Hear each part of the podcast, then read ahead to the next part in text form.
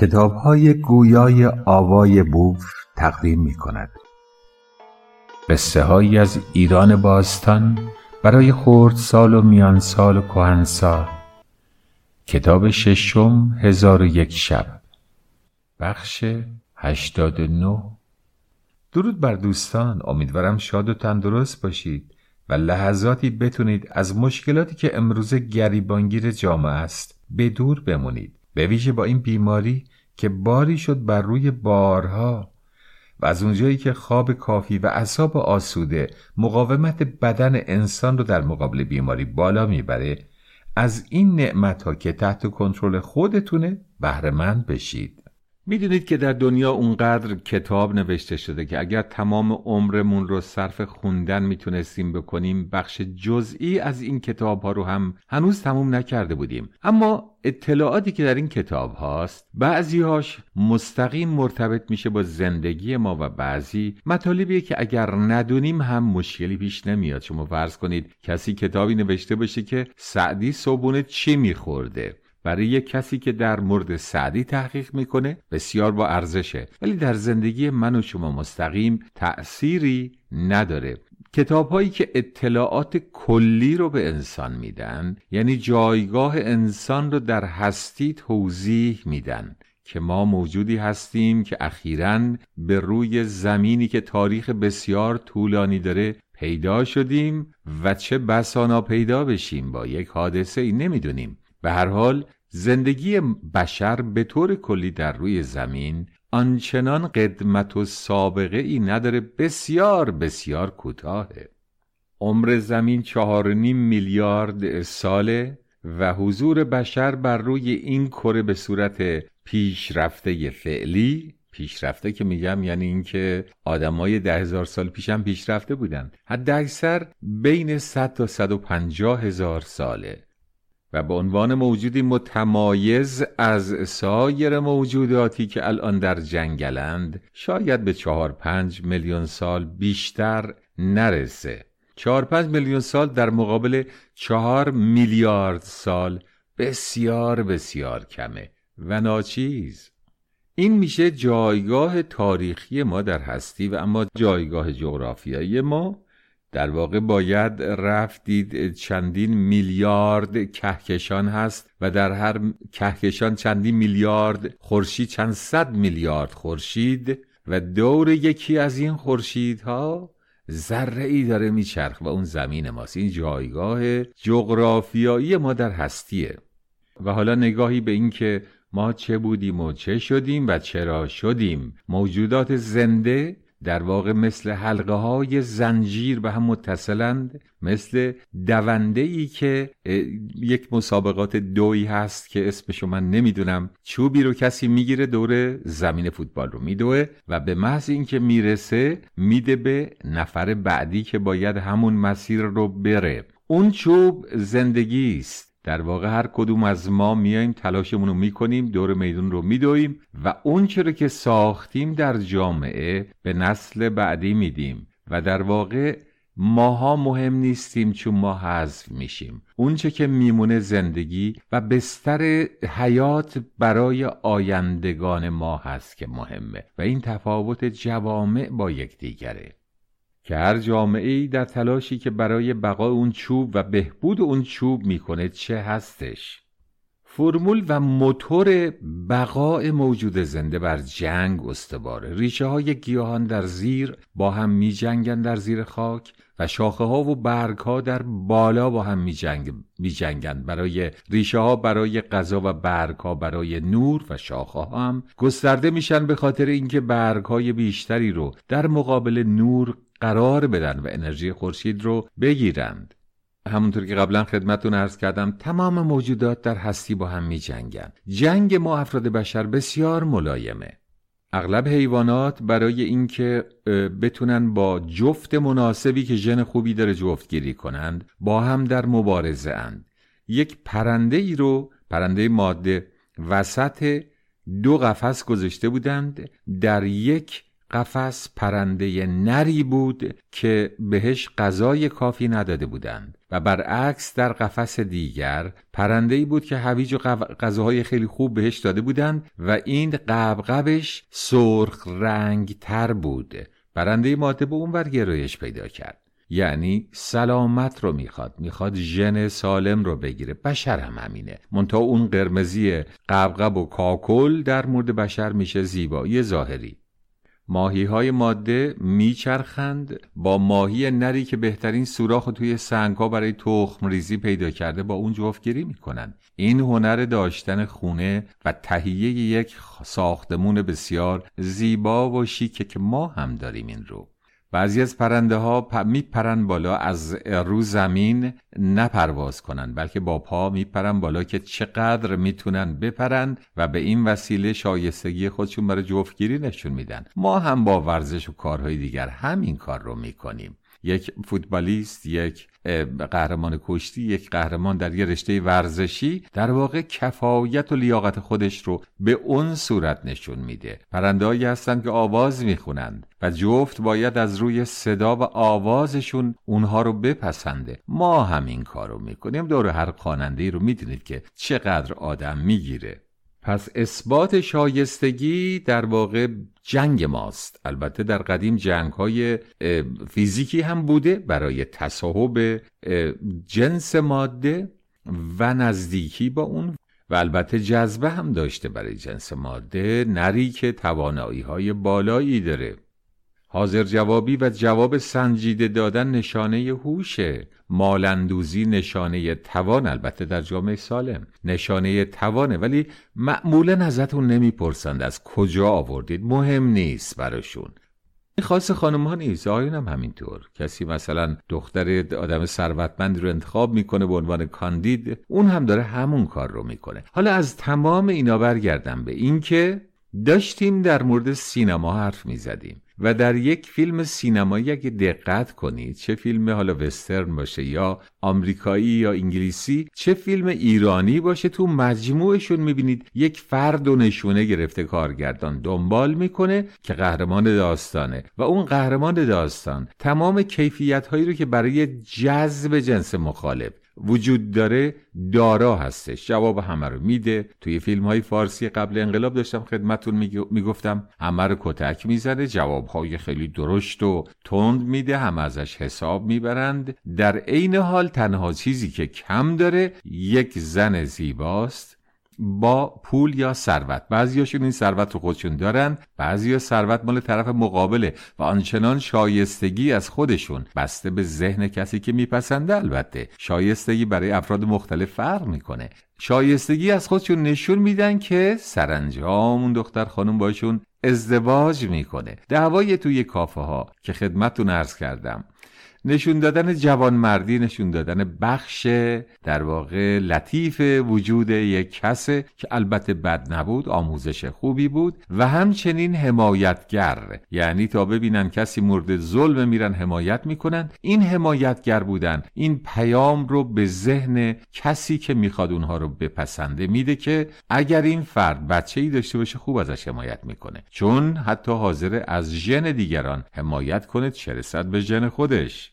حالا با دیدن یک فیلم قدیمی فارسی به جای اینکه غرق مطالب داستان که اکثرا جفنگه بشید از این دید نگاه کنید که تمام در واقع ملاک های ژنتیک ما رو که به چی جذب میشیم چی دفعمون می‌کنه داستان نویس یا سناریو نویس گنجونده در یه نفر گاه بسیار زیرکانه اغلب بسیار ناشیانه.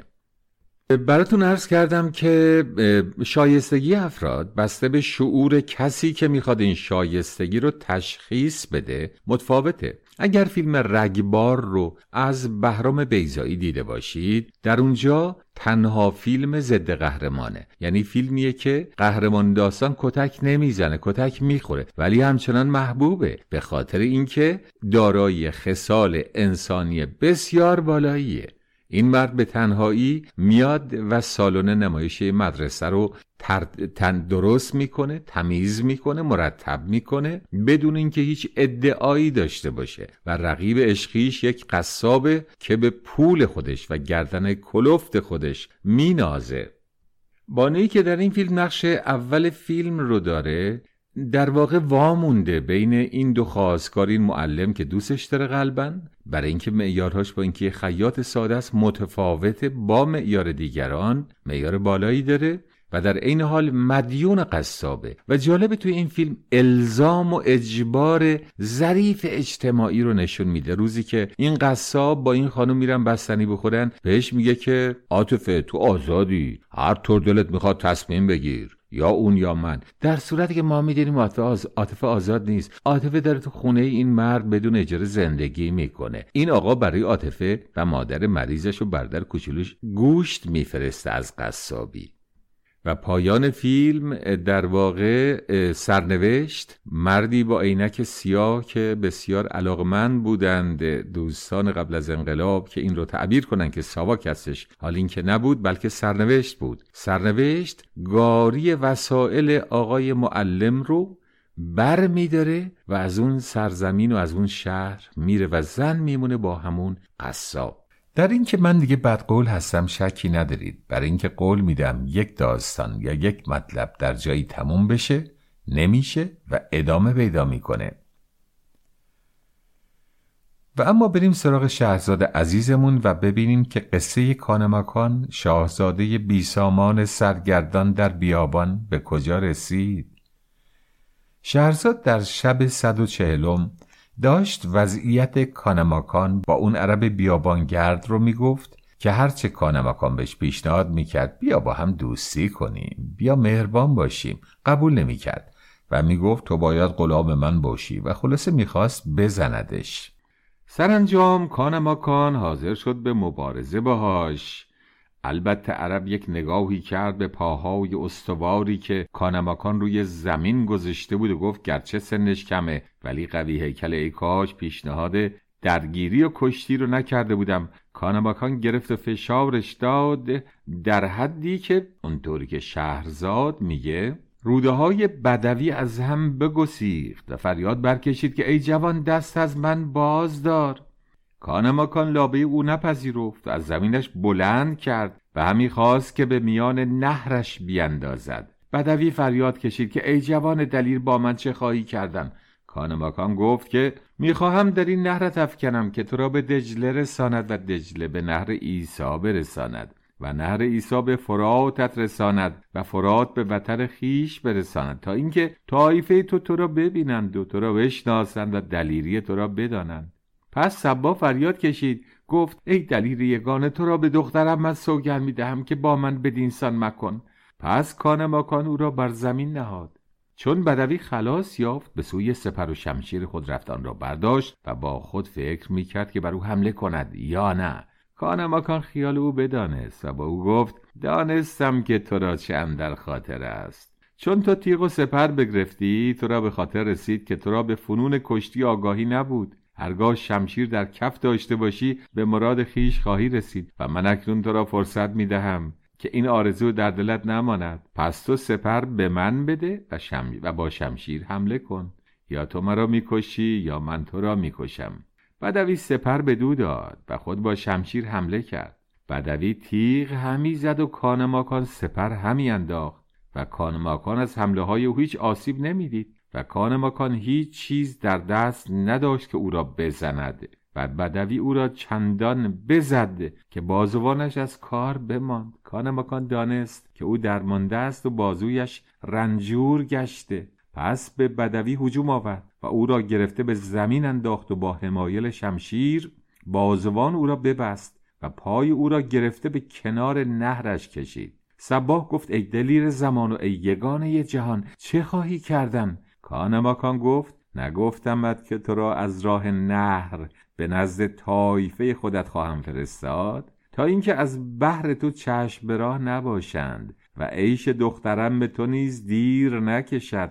پس سباه بنالید و بگریست و گفت ای شجاع جهان چنین کار مکن و مرا از مملوکان خود بگیر. پس سرش از دیده بریخت و این دو بیت رو خوند. دو بیت شعر خونده که نمی‌خونم. بیت به تکه های شعر میگن. برای اینکه مثل درد دو لنگه داره. یعنی دو سمت دو مصرع شعر در هر سمت عین دو لنگه دره. به خاطر اینکه در خونه این حالت رو داره پس به این شعرها هم میگن به دو مصرع هم میگن یک بیت. و می‌دونید که نونی هم که تو خونه بمونه یک شب میگن بیاد یعنی در خانه مانده از بیت. خدمتون ارز کردم که در هندوستان در ترکیه لغت سرا به کار گرفته میشه. در ترکیه محله از آق سرای یعنی کاخ سپید در واقع که اسم اون کاخ رو یک محله گذاشته شده سرا رو به کار می‌برن. در هندوستان هم همچنین.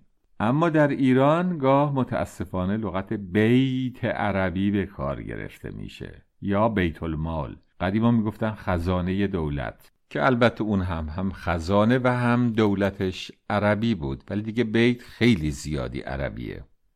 خان ماکان او را رحمت آورد و از او پیمان گرفت که رفیق راه باشد. آنگاه او را رها کرد. بدوی خواست که دست کان ماکان را ببوسد. ملکزاده جوازش نداد. جواز از اجازه فارسیش میشه پروانه. پروانه نداد. پس بدوی برخواست انبان بگوشود و سه قرص جوین به در آورد. پیش روی کان ماکان بگذاشت بنشستند و نان بخوردند. پس از آن دست نماز گرفته فریزه به جا آوردن نماز خوندن جالب این آقایی که داره میره دزدی کنه و جهیزیه و اونچه که توقع داره پدر همسرش یا پدر دختری که دوستش داره که بره از طریق دزدی اون رو تهیه کنه نماز هم می‌خونه. و پس از آن از کج رفتاری روزگار همی گفتند. کان ما کن با بدوی گفت کجا خواهی رفت؟ بدوی گفت به بغداد شوم و در آنجا مسکن کنم تا صداق پدید آورم. اون مهریه رو تهیه کنه. کان ماکان گفت این تو و این راه بغداد. پس بدوی او را ودا گفت راه بغداد پیش گرفت. و کان ماکان با خود گفت به چه روی با چنین فاقه باز گردم یعنی من که نمی‌تونم برگردم. به خدا سوگند که با این حال باز نگردم. پس نزدیک نهر رفته وضوع گرفت و نماز گذار. پس از آن روی بر خاک نهاده با پروردگار خود همی گفت که ای فرود آورنده قطرات باران و ای روزی دهنده کرمان در میان سنگ خارا از تو می‌خواهم که به قدرت خود مرا روزی دهی. پس سر سجده برداشت و به هیچ سوی راه نمی‌دانست و نشسته به چپ و راست نظاره می‌کرد که ناگاه سواری در رسید که لگام اسب سست کرده بود و سخت همی راند. کان ماکان راست بنشست. پس از ساعتی سوار برسید. و او را نفس باز پسین بود نفس آخرش بود. از آنکه زخمی داشت. چون نزدیک کانماکان بیامد سرشک از دیده بباری و با کانماکان گفت ای بزرگ عرب مرا یار خود گیر که چون منی را نتوانی یافت و مرا جرعه آب ده. اگرچه آب با زخم سازگار نیست کسی که خون ازش میره آب بهش نباید بدن برای اینکه باز جذب میشه و خون بیشتری ازش میره و بدان که اگر زنده بمانم چندان چیز تو را دهم که بینیاز شوی و اگر بمیرم تو از کردار خوب خود ثواب خواهی برد. در زیر آن سوار اسبی بود که در حسن او دیدگان حیران همی ماندند.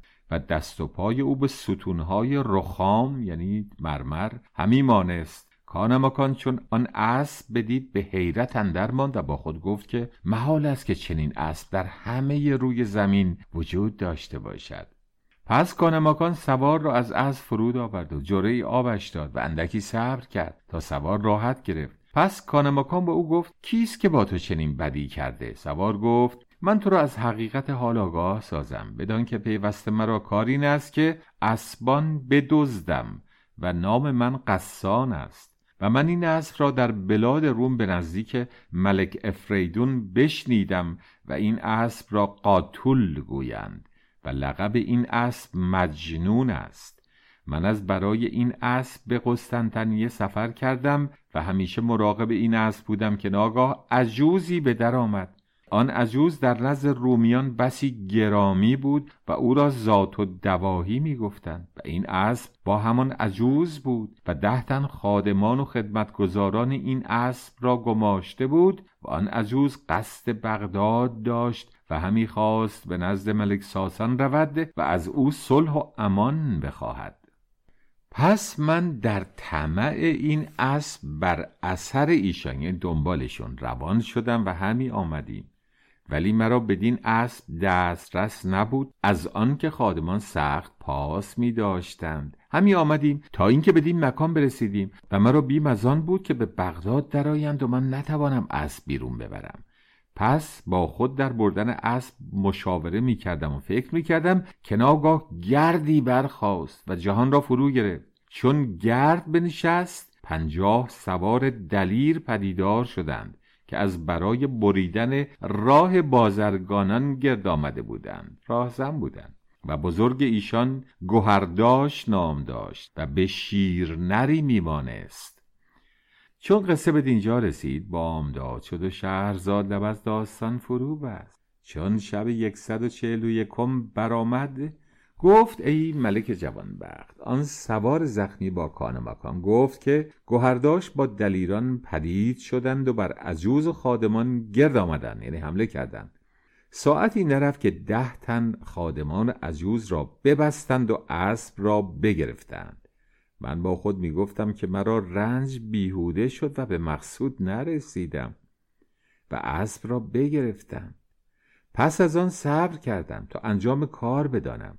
دیدم که عجوز بگریست و با گوهرداش گفت ای فارس دلیر. فارس از سوار اسب اسب فرس فارس کسی که سوار اسبه. چون تو اسب بگرفتی با عجوز و خادمان چه خواهی کرد؟ پس با زبان چرب و سخنان نرم حیله همی کرد و گوهرداش را سوگن می‌داد تا اینکه گوهرداش ایشان را رها کرد. پس گوهرداش با خادمان خود بیامدند و من نیز به دنبال ایشان بیامدم و پیوسته منتظر فرصت بودم. چون راه پیدا کردم اسب را بدزدیدم و سوار گشتم. همین که تازیانه بر اسب زدم آگاه شدند و دور مرا گرفتند و با تیر و سنان مرا همی زدند و من بر این اسب نشسته بودم و اسب به جای من با ایشان با دست و پای خود می جنگید تا اینکه مرا از میان ایشان به در آورد. ولی به جنگ اندر یعنی در اون جنگ ها زخم ها به من رسید و من سه شبانه روز بود که در پشت این جای داشتم و خوردنی نخورده بودم و توانایی از من رفته بود. تو با من نیکویی و مهربانی کردی و گرچه تو را اوریان می‌بینم ولی از تو آثار بزرگی پدیده است. بازگو که کیستی؟ کان ماکان گفت مرا کان ماکان ابن زوال مکان ابن ملک نعمان گویند. پدرم را مرگ در رسید و من بی پدر ماندم. پس از پدرم مردی دون و پست سلطان بغداد شد. پس کان ماکان حدیث خود را از آغاز تا پایان باز گفت و مرد مجروح را دل بر وی بسوخت و گفت تو بزرگی و از جبین تو آنچنان که می‌بینم جهان را خواهی گرفت. پس اگر بتوانی مرا بر اسب بنشانی و خود نیز سوار شوی و مرا به جای خودم برسانی تو را در دنیا عزتی خواهد بود و در آخرت ثوابی. از آنکه مرا توانایی نمانده که خود را بر اسب بتوانم نگاه داشت. اگر مرا در راه مرگ در رسد این اسب از آن تو و تو آن را سزاوارتر از دیگران. کان ماکان گفت اگر باید تو را به دوش گرفته ببرم دریغ نخواهم کرد.